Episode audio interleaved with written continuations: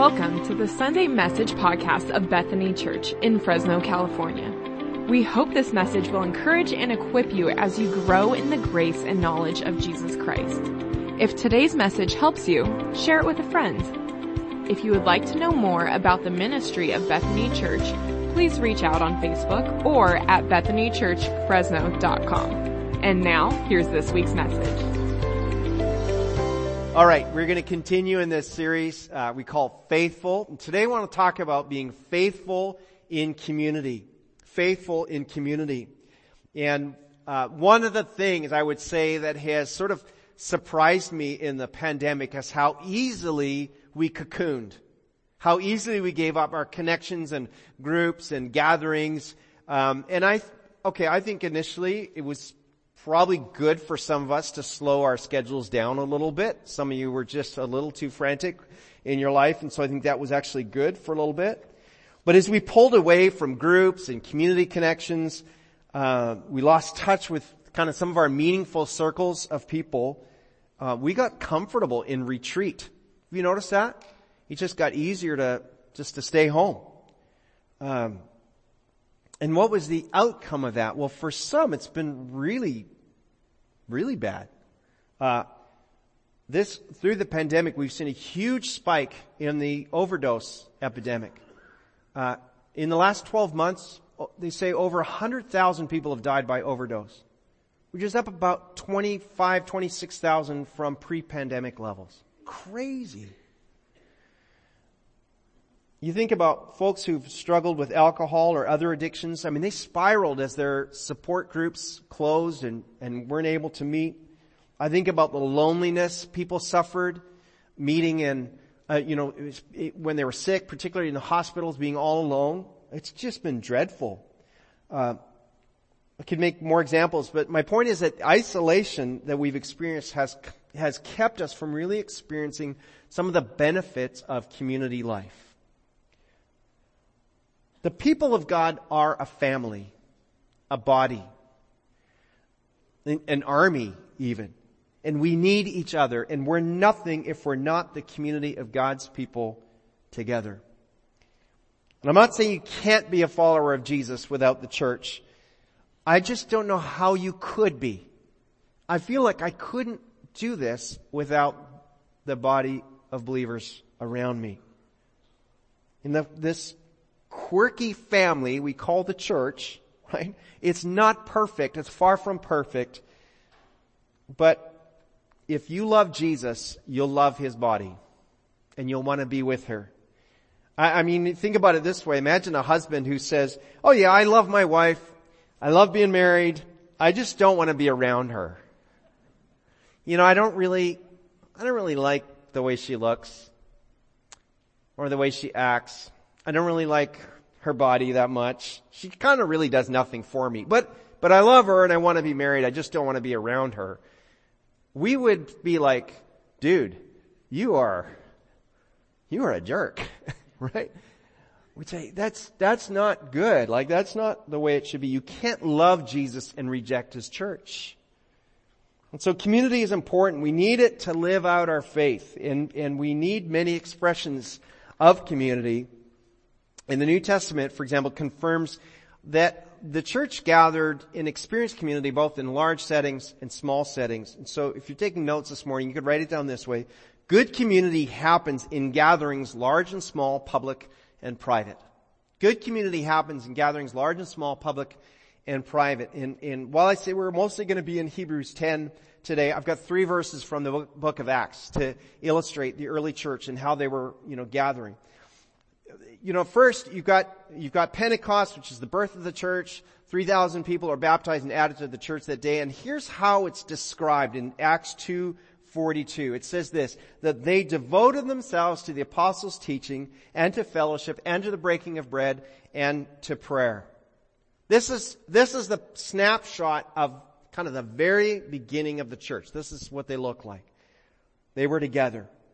Spend lots of time together chapter 5 verse 42 of Acts says it this way, day after day, in the temple courts and from house to house, they never stopped teaching and proclaiming the good news that Jesus is the Messiah.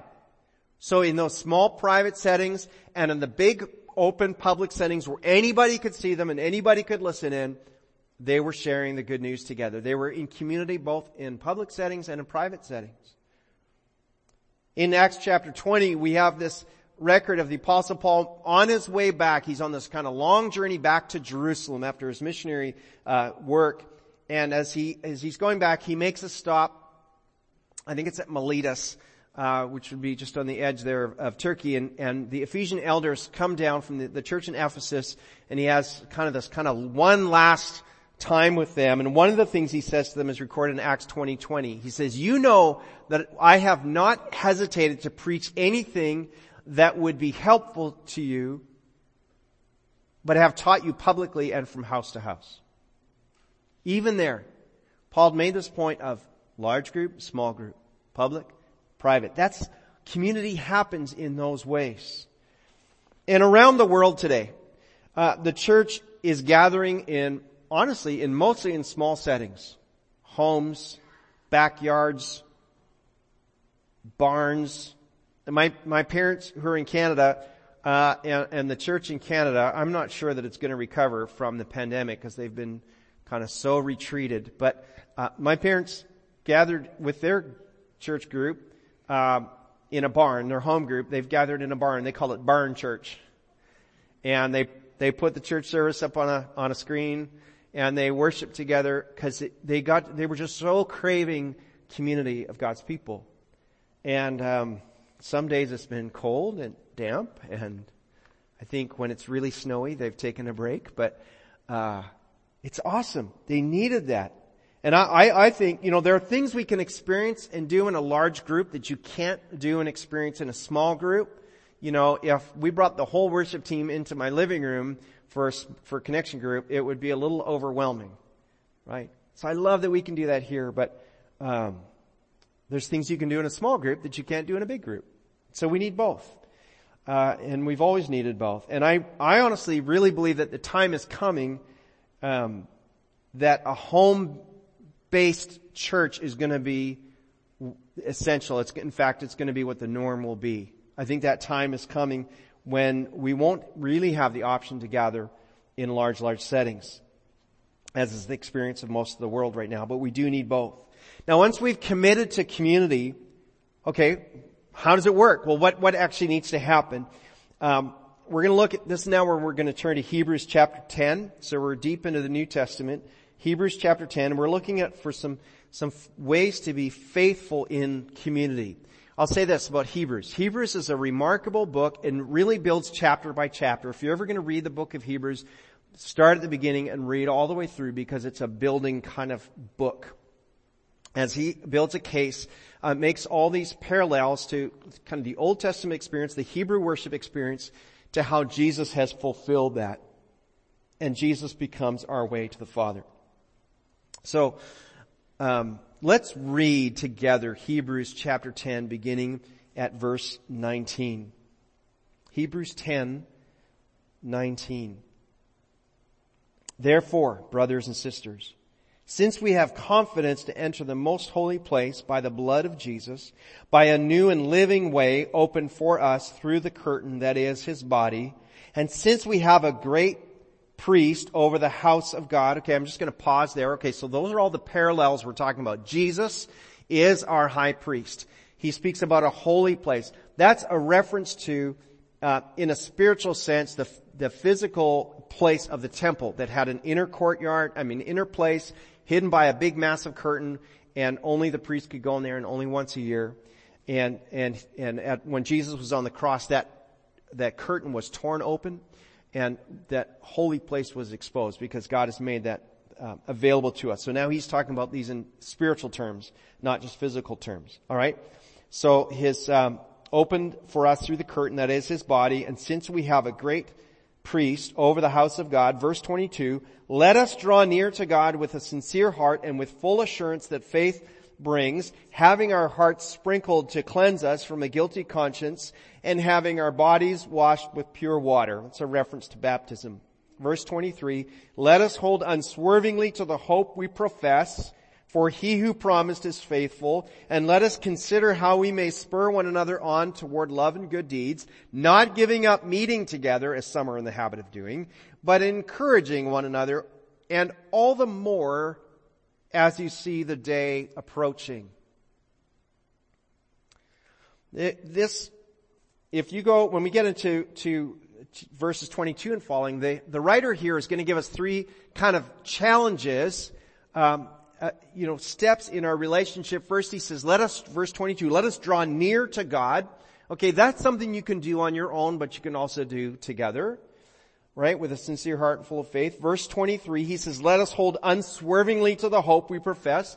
Again, something you can kind of do on your own and develop that, but you can also do it together.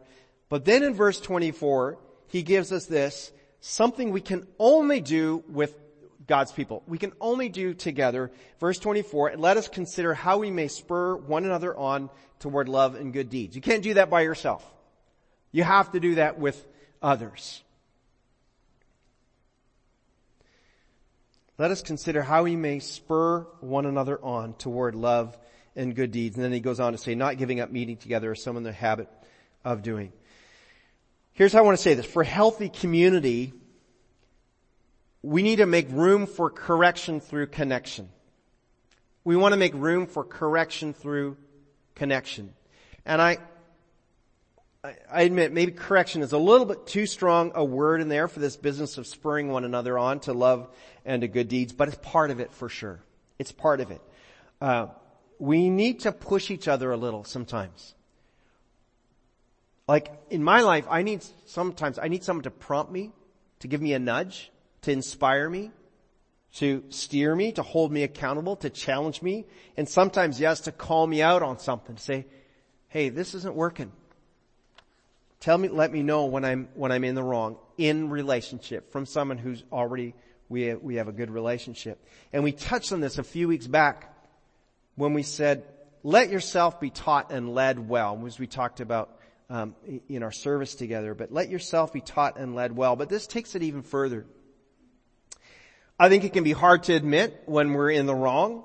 Sometimes we don't even see it. We don't really think that we've done anything wrong. We haven't made a mistake. We have blind spots, right? And then we really will need a brother or sister in Christ who we trust to come along and say, hey, I need to talk to you about something. I'm going to give you a personal and embarrassing example of how this happened to me recently. Becky and I uh, were on vacation um, in a in a predominantly Muslim nation back in September, October, and we were visiting some of our ministry groups and stuff that's happening there. It was, it was a great experience, but we attended this conference, a Christian conference, Bible conference for a weekend, and, um, okay, what do you do when you're in a place where you just have your seat and, and you have stuff with you and you need to set it down somewhere? Where do you set it? Okay, you don't have anything next to you. You have only, you can't sit on a chair. If you have a chair, you would do that. You normally put it on the floor, wouldn't you? Am I the only one that would do that? I put my stuff down on the floor. Well, so I have my Bible, my notebook, all my stuff, and you know, we're in worship and stuff. Well, I gotta set it up, so I set it down on the floor. I didn't realize the cultural inappropriateness of this. In a predominantly Muslim culture, even Muslims with a back, I mean Christians from a Muslim background, uh, the holy book cannot go on the floor.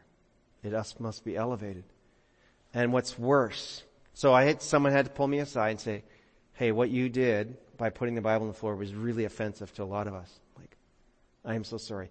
Yeah, and while it was there, your foot touched it. They were watching. I was so embarrassed. I was just mortified. I'm like, I didn't know. I am so sorry. Right? It's just totally different cultural experience. But you know what? It was okay. Like I needed to be in that correct in that situation so I don't, you know, wouldn't do that again. Be nice to have known that before it happened, but hey. It's important that these, that we, you know, find correction through connection. Proverbs 27 verse 6 puts it this way. Wounds from a friend can be trusted, but an enemy multiplies kisses. So an enemy is like so nice to you, they butter you up, they flatter you, but a wound from a friend can be trusted. Hey, I'm going to tell you something that's going to be hard to hear but I'm your friend, so you can trust it. If we love each other in the body of Christ, it may mean at times we have to call each other out. We might say, hey, we need to take care of something here. We've got to spur each other on to love and good deeds. So can you remain in connection for correction if needed? Because it's essential in community. Now the author does add an ad- admonition here when he says in verse 25, not giving up meeting together as some are in the habit of doing, but encouraging one another all the more as you see the day approaching. Not giving up meeting together some are in the habit of doing. Isn't this amazing?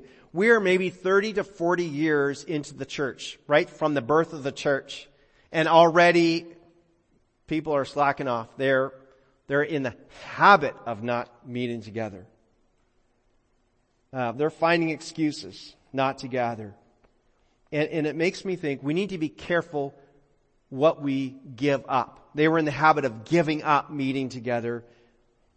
And I would ask it this way, like, will we give up meeting together or will we give up the right things? If you're taking notes today, you could write down, you know, give up the right things for community to happen. I'm always impressed when someone makes major life changes to kind of, you know, change themselves. Maybe they make a major adjustment in what they eat and they lose a bunch of weight or they get into a recovery group to deal with an addiction to alcohol or something else or they discipline themselves to learn a new skill, maybe learn a language or learn an instrument. Like, I love that. I mean, I am so impressed by that. I find those things so hard. And in every case, if that's you, in every case, you gave something up for the next thing to happen, right? You gave up carbs, or you, you gave up alcohol, or you gave up time in front of the TV so you could learn to play the guitar, or whatever it is, you gave something up. No accomplishment happens without giving up something. And so the same would be true in the life of our community together, of God's family. What am I giving up for the sake of good community?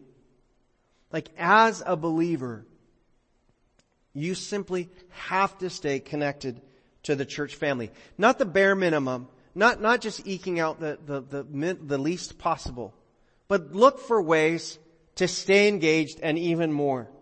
Right? He says, not giving up meeting together, but encourage each other all the more. In other words, like, do the extra. That's one of the reasons why, you know, I've, I've encouraged you so much to, to find ways when there's an extra event or something, just go, be a part of it. Take it in. Right? To keep my commitment to the body, to, to life and community, I'm gonna have to give some things up. So what am I prepared to give up? Is it, you know, will I give up comfort and convenience? Will I give up privacy and isolation? Will I give up some of, you know, my money and resources to support the body? Will I give up my preferences in meeting times and location and music style or whatever? You could come up with any, any long list. Um, it's what's one thing that's been interesting in the, the 21 days is as folks have kind of gone to these different worship services and a number of you, I've seen a few of you there, you know, you're like, man, I'm learning new songs. I'm hearing different people speak. I'm, I'm, I'm kind of exposed to different ways of worship and it's good for you. It's good for the body to do that. Uh, I would really encourage you to, to take in the service at Cornerstone tonight at seven o'clock. You're it's not going to be like we do church here Sunday morning. It'll be a little different. And it's good. You're connecting to the body. So what can I or what will I give up for a healthy, thriving community experience? Because we want to give up the right things. And I will say this, you know, in the last couple years, as I've observed, uh, churches, you know, in different parts of the world, different parts of our valley, um, the churches that have grown are the churches that have found ways to stay connected, to stay open, to find ways to meet and worship and gather in some way and it, to continue to proclaim the gospel, to recognize that when a community is in crisis, the church, people need the church. And, um, you know, churches that have said, we have to obey God rather than people. And those are the churches that, that regardless of whether you think they, they were right or wrong, those are the churches that are thriving today and that, that have grown in the last couple of years. Finally, at the end of verse 25, we read that he says to be encouraging one another and all the more as you see the day approaching. The day. Well, that's quite a reference. The day. Well, the day, what is that? That's the day of the Lord's appearing when he, we'll see him in the clouds.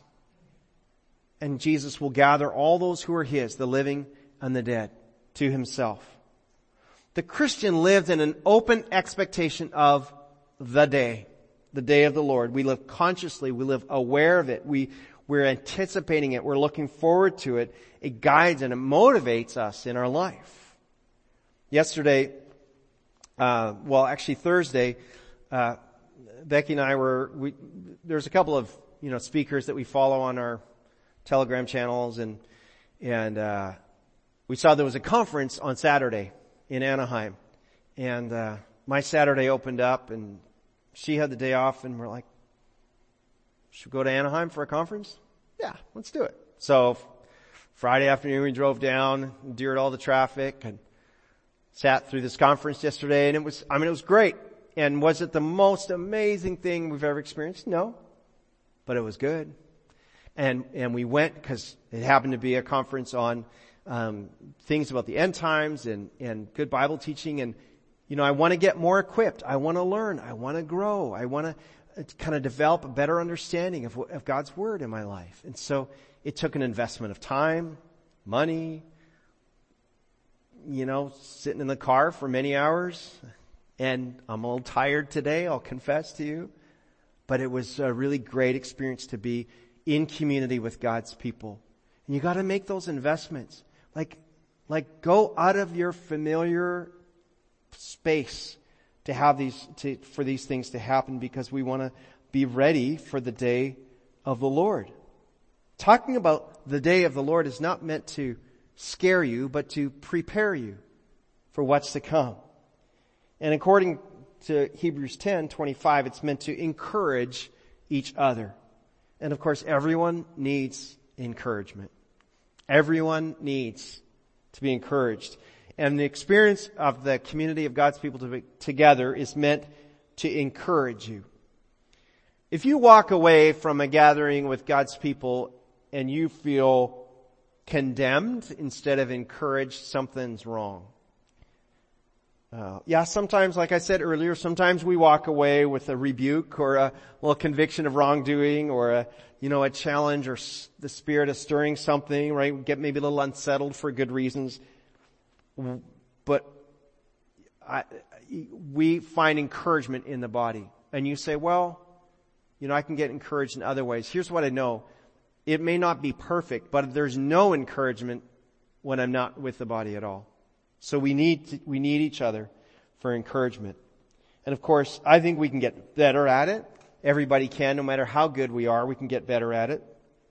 But we need to be encouraged. I'll give you one more personal example from that, from the 21 days. One of the services this week had, uh, I knew, uh, I'll just confess, I wasn't super looking forward to it. I, I knew about the church and I'm like, oh, the music is definitely not going to be my jam. And I kind of know how they do things there. I don't really want to go that much. And Becky said, I'll go with you. I'm like, yeah, I, I appreciate that. And I know I'll be glad I went. So that's why I'm going to go. And sure enough, it was not really my jam, right? But there was a point at which we were asked to pray with somebody else and I got to pray with a guy I've never met before. And, uh, he just really needed prayer for some heavy duty stuff. And it was so awesome praying together. And I came away from that experience excited and my tank was filled up. I'm like, I probably didn't have the best attitude going in there, but God kind of went over and above that. And I thought, man, if I was just there for him, that was 100% worth it because by being able to encourage him, I was super encouraged. And I was so thankful for that experience. And so everybody needs encouragement. And so when you gather with God's people, look for ways to be an encourager. We can really do well at this, right? Compliment somebody. Pray with someone. Take notes when we study the word thank a leader, show appreciation to a volunteer, like in, in whatever ways you can, find ways to like be an encouragement to the people around you. um, when when we wrap up here today, as you're kind of chatting with friends, if someone shares something with you, just say, "Hey, do you want me to pray about that?" And we'll just pray together. Or uh, you just find ways to say, even if it's something super simple, like, "Oh, you look great today." Like, be an encourager. All right, we're going to wrap up in just a few minutes here, and I, I, to do that, I want to come back to this business of the day approaching. The day approaching. Jesus taught um, a whole, there's a great chapter. Luke 21 is a kind of an expression of what Jesus taught us about what to expect in the end of things. And in verse 36 of Luke 21, he says, be always on the watch and pray that you may be able to escape all that's about to happen and that you may be able to stand before the Son of Man. You know, it's not a bad thing to want to escape hard things, difficult times, trials. we can pray, Lord, I would love to escape the difficulties to come. But we need to gather so we help each other be ready for the day that is approaching. Jesus said the day is going to come unexpectedly, but that we can be ready for it. Right? I think about as a, when I was a kid, uh, I uh, was often in a carpool to get to school, and a couple of carpool people didn't always like they weren't very good about time. So you didn't know when they were going to arrive. You just knew that you had to be ready. So you're standing on the end of the driveway waiting for that pickup, right? I don't know when they're coming, but I know that they are coming. They may come unexpectedly, but I'm ready. And that's the kind of sense that we have. Jesus warned us that times would get really rough in the last days but that we could endure to the end. He warned us uh, that there will be signs to watch for at the end, and I firmly believe we're seeing those things come to pass uh, right now. And I would say that the enemy has, in particular, I mean, a tool of the enemy, in particular, in the last two years, has been to generate a lot of fear, fear of sickness, fear of death, and he's used that to really devastate people's faith to really rattle you, really shake you about, can I really trust God? Um, if you really know the Lord, you know that your days are already numbered and nothing can take you until the day that He has appointed for you.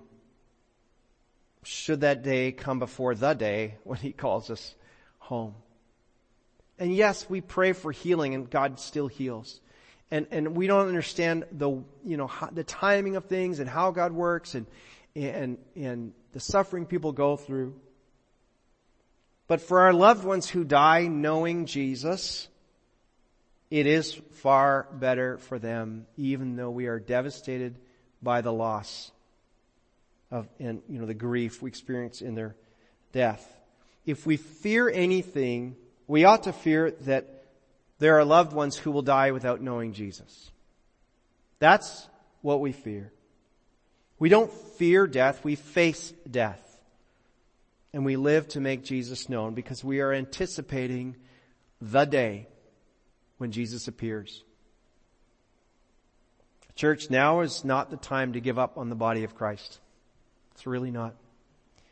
Encourage one another to, to make the effort and the sacrifice to do more than the bare minimum, keeping in mind that you harvest what you plant. What you invest is according to how you will reap. We want to be a strong and ready church for the day when the Lord returns. So we don't give up meeting together, but instead we encourage one another and all the more as the day approaches. Let's pray. Gracious God, we thank you for your word and for reminding us that um, you have not abandoned us. And the day is coming when you will return, you will appear and you will gather us to yourself. And Lord, I'm looking forward to that. We say, Jesus, come quickly. We want to be ready and we want to make as many people around us ready with us as we can. Lord, forgive us when we have been casual and nonchalant about this. Forgive us when we've had a careless attitude about the body, about gathering in community. We want to be ready in every sense. We want to be encouragers to one another. We thank you for your church. We thank you for all that you've given to us in the, in the family of faith. Thank you for your presence here, Holy Spirit, and for your word. We pray in your name. Amen. Thanks for listening. Know that God loves you more than you can imagine. And for everything Bethany Church, check out bethanychurchfresno.com.